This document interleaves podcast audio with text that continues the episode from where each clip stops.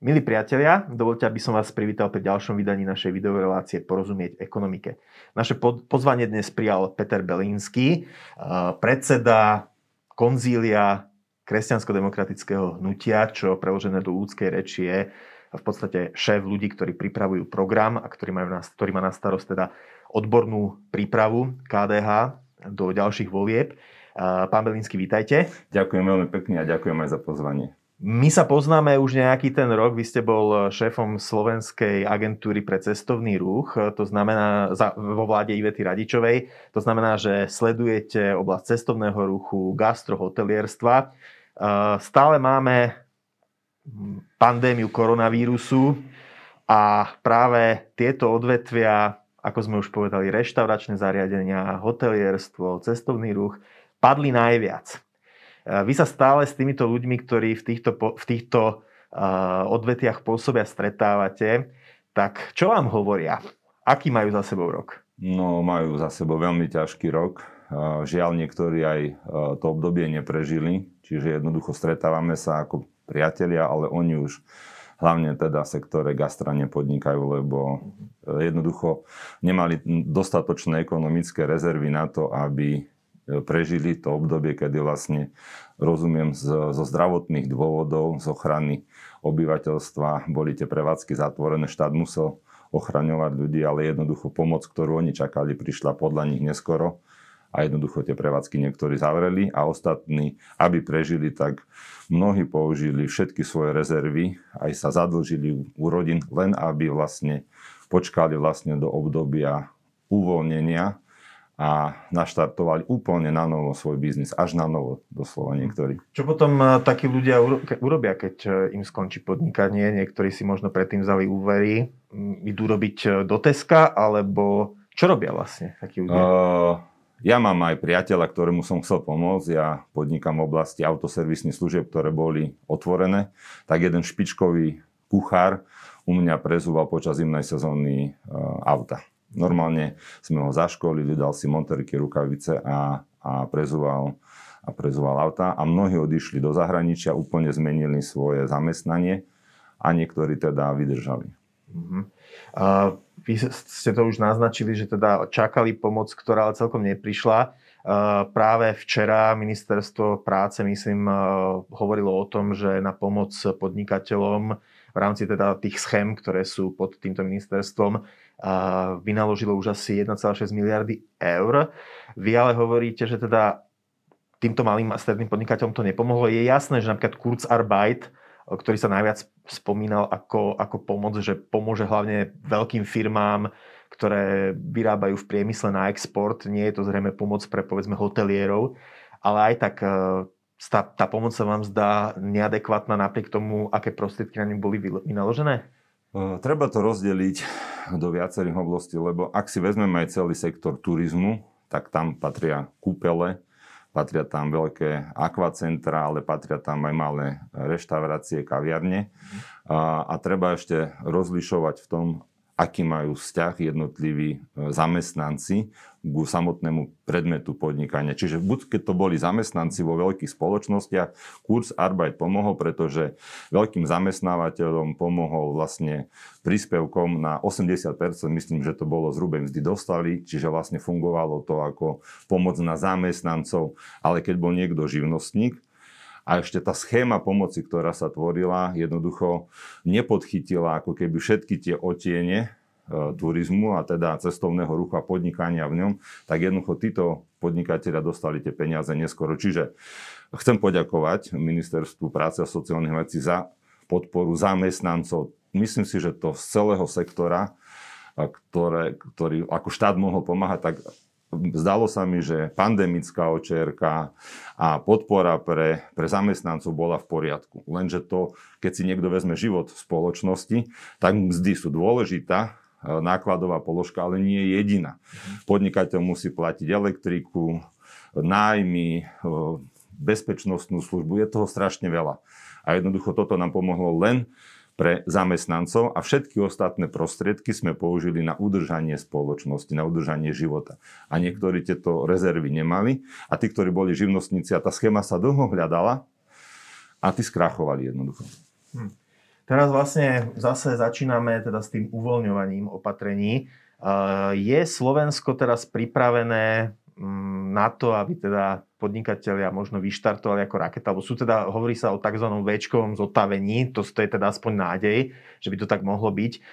Súčasne nie, nie je to len o tom, že že teraz tie opatrenia sa prehodnocujú, že sa to tak uvoľňuje postupne, ale je to aj o tom, že začína, máme máj, čiže začne postupne sezóna, povedzme v cestovnom ruchu, eh, v nejakých eh, službách, povedzme ubytovacích. Je šanca, že teda síce to padlo, teraz sa to všetko pozviecha? Bude to veľmi ťažké. Keď som sa stretol s podnikateľmi cestovného ruchu, väčšina ľudí mi povedala, že majú obrovský problém v tom, že štát neskoro reaguje a nie v dostatočnom predstihu hovorí, kedy otvorí sezónu. Švajčiarsko, Rakúsko, Nemecko už dopredu povedalo, kedy otvorí sezónu. Podnikatelia už na to dávajú naspäť e, týmy dokopy. Mne hovoril jeden úspešný podnikateľ, že mal haldu životopisov, dokonca kuchárov, ktorí majú ocenenie Michelinové hviezdy. Dnes už títo, už títo kuchári sú znova v Rakúsku, Švajčiarsku, lebo tam už je jasné, kedy sa otvorí sezóna, ale to rozhodnutie neurobil švajčiarsky podnikateľ, to urobil švajčiarsky štát, vláda. To isté v Rakúsku. Čiže jednoducho, ak chce slovenská vláda našim podnikateľom pomôcť, musí informovať v predstihu, aby boli jasné pravidlá hry, jasné pravidlá hry, aby sa podnikatelia vedeli zariadiť. Čiže tú stabilitu celý sektor potrebuje v jasných pravidlách. A naozaj je na vláde, aby, aby konala naozaj rýchlo a jasne. Uh, príklad poviem, teraz v posledných neviem, týždňoch, možno týždeň dozadu, rakúsky premiér Kurz spolu s našim premiérom Eduardom Hegerom podpísali bilaterálnu zmluvu o tom, že budú, budeme rešpektovať pandemické opatrenia a že zľahčíme cestovanie. Prečo to tak robí? No preto, lebo Rakúšania už majú pripravený sektor cestovného ruchu a umožňa všetkým Slovákom, ktorí už potrebujú z tohto ťažkého obdobia vypnúť, pôjdu do Rakúska. Tam to bude všetko fungovať. Naši ešte nevedia kedy. Otvoríme presne. Hej. Čiže to len chcem povedať, že vypočítateľnosť prostredia pomáha rakúskym podnikateľom, našim nie. A to už vlastne Rakúsko niekoľkonásobne, sektor cestovného ruchu miliardových e, obratoch prevyšuje náš cestovný ano. ruch, ktorý je teda len popolúška v to, to, čo, to, čo chcem povedať, je, že vlastne 15% HDP e, v Rakúsku tvorí cestovný ruch. A to, čo je dôležité povedať, je, že 10% tvoria zahraniční turisti a 5% je domáci cestovný ruch a voľnočasové aktivity. Mm-hmm. Je to veľmi, veľmi dôležitá informácia. Tých 5% je obrovské číslo. To je niečo, kde, kde my sa ani aj so zahraničnými ešte ako Slovensko nedostávame. Ale to skôr hovorí o tom, a ja to dlhodobo presadzujem, to, čo je dobre pre občanov Rakúska, je dobré aj pre turistov.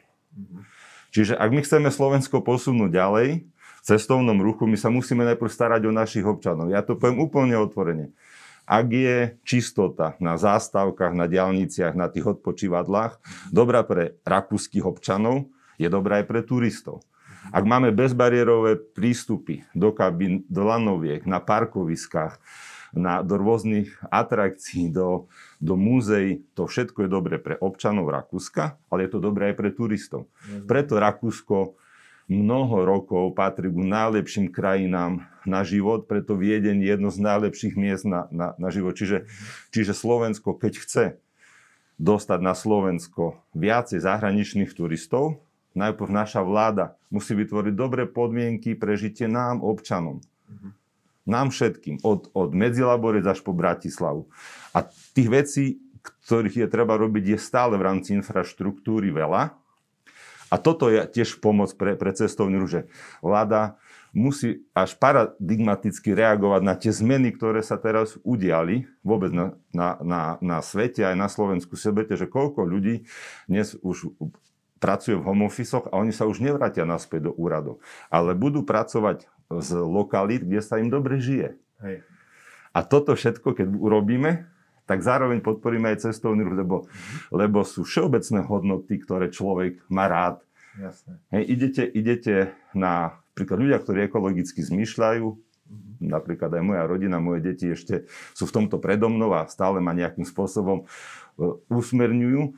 Oni potrebujú na parkovisku možno vidieť aj separovaný zber, aby ten človek prišiel a to všetko vytvára, keď odozdá ten odpad a ho rozstredí, to všetko vytvára obraz o našej krajine. Čiže to chcem povedať, že, že tých vecí, ktoré pomôžu cestovnému ruchu je veľa, ale hlavne, čo pomôže cestovnému ruchu je dobre spravovaná krajina. To, sa už, to je už vlastne taká nadčasová záležitosť, ano. ale poďme ešte mm, k tej pandémii. Ano. Vy teda v KDH máte ambíciu postaviť tú stranu, aby bola aj odborne zaujímavá, aby naozaj mala aj ten punc, že dokáže riešiť problémy Slovákov. Čo by ste urobili inak, keby ste boli posledný rok pri moci? Keby ste boli súčasťou vládnej koalície? Určite by sme prišli s pomocou napríklad pre cestovný ruch skôr a hľadal by som aj iné kritéria, ako len uh, to, čo boli doteraz. Nerad použijem slova helikopterové peniaze, ale mm. postavil by som niektoré parametre napríklad na obrate. Mm. Dlhodobo je cestovný ruch na Slovensku zaťažovaný vysokou daňou z pridanej hodnoty. Mm. A e, poviem to tak, pomaly až nepriamo štát tých malých podnikateľov tlačí k tomu, že začínajú podvádzať, lebo ak by odviedli všetko to, čo majú odviesť, tak im sa neoplatí podnikať. A hlavne malým živnostníkom. Efektivita výberu DPH myslím, že bola spočítaná niekde okolo 15,6%. Aj to o niečom svedčí, že ten pomer predpísanej DPH a reálne vybratej hovorí o tom, že kde si sa tie peniaze strácajú. A my už ešte z čas Ivana Mikloša si pamätáme, že keď sa znížila DPH, tak na konci dňa kumulatívny výbor bol vyšší. Čiže to chcem povedať, že to podnikateľské prostredie potrebuje ako keby uh, nastavené dobré, dobré pravidlá, ktoré sú nezaťažujúce, skôr podporujúce aktivitu a vytvárajúce také podmienky, ktoré sú aj konkurencieschopné. Čiže pravidla by boli jasnejšie, uh, poviem, niektoré terasy mohli byť už skôr otvorené, keď, keď, keď si vezmeme, čo všetko sa dialo vo veľkých reťazcoch, ako tam boli ľudia natlačení. Čiže bolo niekoľko reportáží v našich televíziách E, z východného Slovenska, z Prešova, z Košic, že terasy vonkajšie mohli byť otvorené skôr a tým pádom by sa aj ako keby tá príprava na vrchol sezóny udiala skôr. Takže to sú podľa mňa tieto veci, ktoré je potrebné, potrebné urobiť. A vy ste hovorili, že nemáte teda rád ten, ten výraz helikopterové peniaze, ale veď to bola aj vlastne taká tá, to, je, to bola vlastne taká tá debata, že či, či dať plošne všetkým, alebo to presne zacieliť, ale potom riskovať aj, že to bude dlho trvať, že to bude možno byrokratické. Teraz vláda ale pôsobí v nejakej realite, ktorá je daná povedzme tým, že bez tak sme boli už zadlžení, že už do tej krízy sme vstupovali zadlžení s, nie, s verejnými financiami v niedobrom stave. Čiže nemáte aj pochopenie možno pre ministra financí, ministra práce za to, že jednoducho možno nechceli úplne byť bezodní v tom rozdávaní? Bezodné určite e, rozdávanie nie je v poriadku. Hej. Mm-hmm. Treba mať nejaké, nejaké pravidlá. Na druhej strane, keďže máme realitu poznania, vieme, že akým spôsobom fungovali hlavne tí malí podnikatelia, tak tam by tie helikopterové peniaze boli na mieste v nejakej miere. A poviem aj prečo. Lebo tí ľudia, ktorí vlastne skrachovali, nám dneska skončia na úrade práce.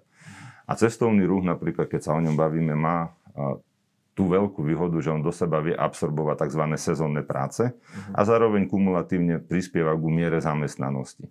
Celkovo v cestovnom ruchu pracuje okolo 180 tisíc, z toho, keď to rozdelíme v samotných gastroprevádzkach asi iba 100 tisíc. Čiže 80 tisíc je tá nadstavba, ubytovanie.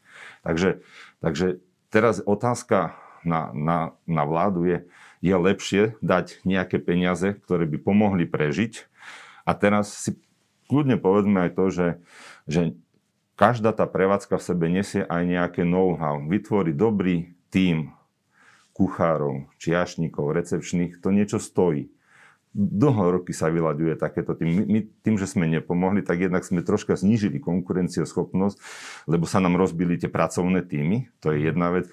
Druhá vec je, že mnoho tých ľudí nám skončí na úrade práce. A ak ešte vezmeme ten ďalší sociálny rozmer, že zasa odchádzajú otcovia od rodín a alebo mami do zahraničia a nie to na Slovensku, to je ďalší rozmer. Čiže tá miera tých helikopterových peňazí bola potrebná.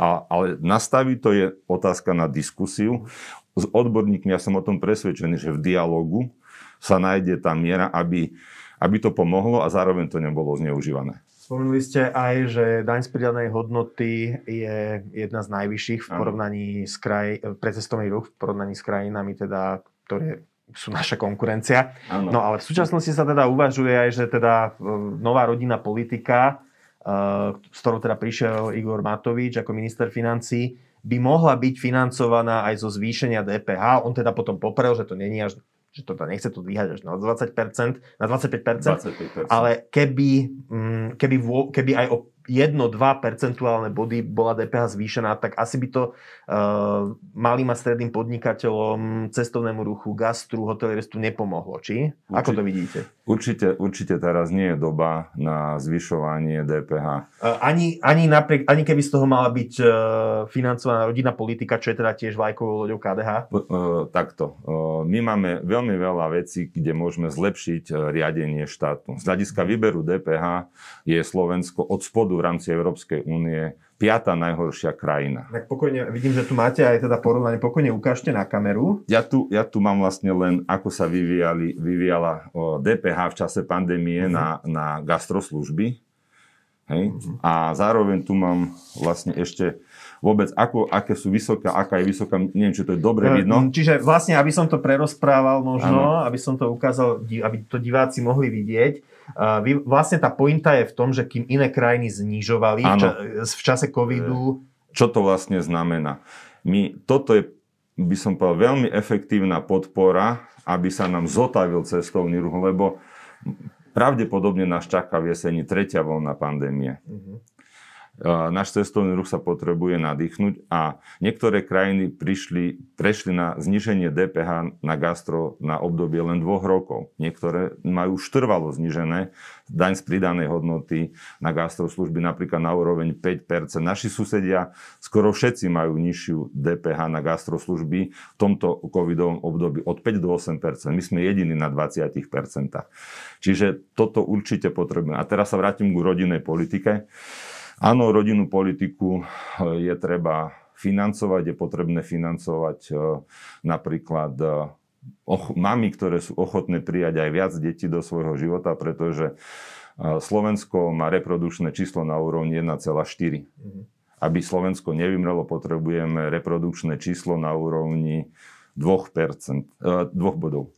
Čiže potrebujeme, potrebujeme sa nad tým strategicky zamyslieť, lebo to bude mať obrovské ekonomické dopady na, pre budúcnosť Slovenska. Náš dôchodkový systém je plnený finančnými zdrojmi priebežne.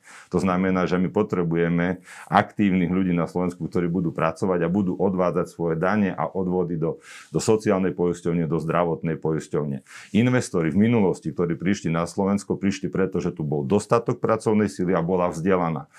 A vrátim sa teda ku, ku materstvu a ku prorodinnej politike. Je jasné, že jedným opatrením, jedným opatrením my nepresvedčíme mami, aby prijali tých detí viacej, alebo aby vôbec, ako, samozrejme, že je to intimné rozhodnutie každej jednej rodiny, každého manželského páru. Ale tých opatrení musíme robiť viacej a musíme sa na to pozrieť, keď to mám povedať aj tak hrubšie, ako až, až investične. To znamená, že aj podnikateľ investuje do niečoho, lebo v budúcnosti čaká z toho nejaké benefity. My potrebujeme mať dostatok ľudí na Slovensku, aby nám platili dane. Jednoducho každý štát chce mať dostatok ľudí, ktorí pracujú a odvádzajú štátu dane. Keď budeme vymierať, dane nebudú. A keď som si pozrel aj, ktoré krajiny boli úspešné v tom, aby sa im zvyšila pôrodnosť, tak e, dve krajiny ma oslovili, ktoré dokázali zvyšiť pôrodnosť a zastaviť ten negatívny e, demografický vývoj. A to bolo Francúzsko a Švédsko. Obidve tieto krajiny ale uplatnili zmes opatrení k tomu, aby jednoducho tá pôrodnosť e, ako stúpala a tie opatrenia boli smerované na matky. Uh-huh. Jedna z vecí je, že je dostatok miest v škôlkach, aj vo Švedsku, aj vo Francúzsku. Jednoducho boli, štát do toho investoval peniaze. Mm-hmm. Je tam podpora dokonca v rámci dôchodkového systému. Žena, ktorá otehotne, tak má potom aj zvýšený dôchodok. Dostáva ako ďalšie peniaze v dôchodkovom veku za to, že prijala dieťa.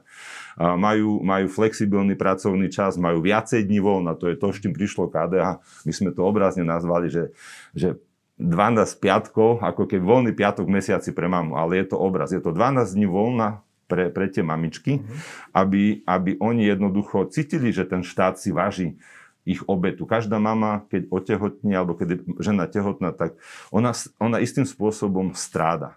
To dieťa si vezme vápnik z tela. Tá, mnohé ženy potom uh, majú aj nejaké zmenené zdravotné stavy. Mm-hmm. Nebudem teraz hovoriť. Máme to doma, čiže my sme prijali s manželkou 4 deti a viem, po pôrodoch, že manželka napríklad musí brať e, trvalo nejaké lieky. Ale neľutujeme to, ona to vôbec neľutuje. Mm-hmm. Ale štát na toto musí pamätať, že tá mama jednoducho obetovala seba samého. Čiže e, musí byť istým spôsobom tá žena, mama e, oceňovaná aj oproti mužovi. Mm-hmm. Ja pomáham manželke, koľko vládzem, e, aj s výchovou, aj so starostlivosťou, ale otec nenahradí mamu, tak ako mama v istom stupne výchovy nenahradí otca. Ale, ale materstvo, to je výsadné postavenie ženy a si myslím, že spoločnosť, dobrá spoločnosť by mami mala počúvať, oceniť ich a nastaviť systém opatrení, aby, aby tie deti chceli mať. A jedno z tých opatrení je to, že, alebo e, nielen jedno, to, čo som začal na začiatku hovoriť, kde je dobré miesto pre život ľudí, tak je dobré miesto aj pre pre oblasť e, na, rodenia detí, aj pre ten turizmus. Ten turizmus je len nadstavba, je podstatné, je to súčasť ekonomického objemu alebo hospodárstva krajiny, uh-huh. ale jednoducho je to iba súčasť života. Čiže základom je, aby naozaj, aby na Slovensku sa ľudia cítili dobre, aby to bolo príjemné miesto, aby tu existovalo príjemné prostredie pre ľudí. A keď to bude príjemné prostredie pre domácich, tak potom bude krajina príťažlivá aj pre Samozrejme, samozrejme. Pre, prebrali sme toho veľa, vlastne sme troška aj teda mm, zabočili od pandémie a oblasti služieb k oblasti rodinnej politiky, ale som rád, že ste vlastne na, načrtli aspoň v hrubých rysoch, že kde vidíte teda tú rovnováhu medzi povedzme daňovou politikou, rodinnou politikou, politikou podpory e, ekonomiky v kríze. Takže pán Peter Belinský z KDH, šéf konzília KDH, teda vlastne máte na starosti e, programovú alternatívu a, a, a odborné týmy. Ďakujem, že ste prišli. Ďakujem aj vám, milí diváci, že ste si nás dnes zapli. A ďakujem aj nadácii Hansa Zajdela Slovensko za podporu pri príprave tejto relácie. Dovidenia. Dovidenia, ďakujem.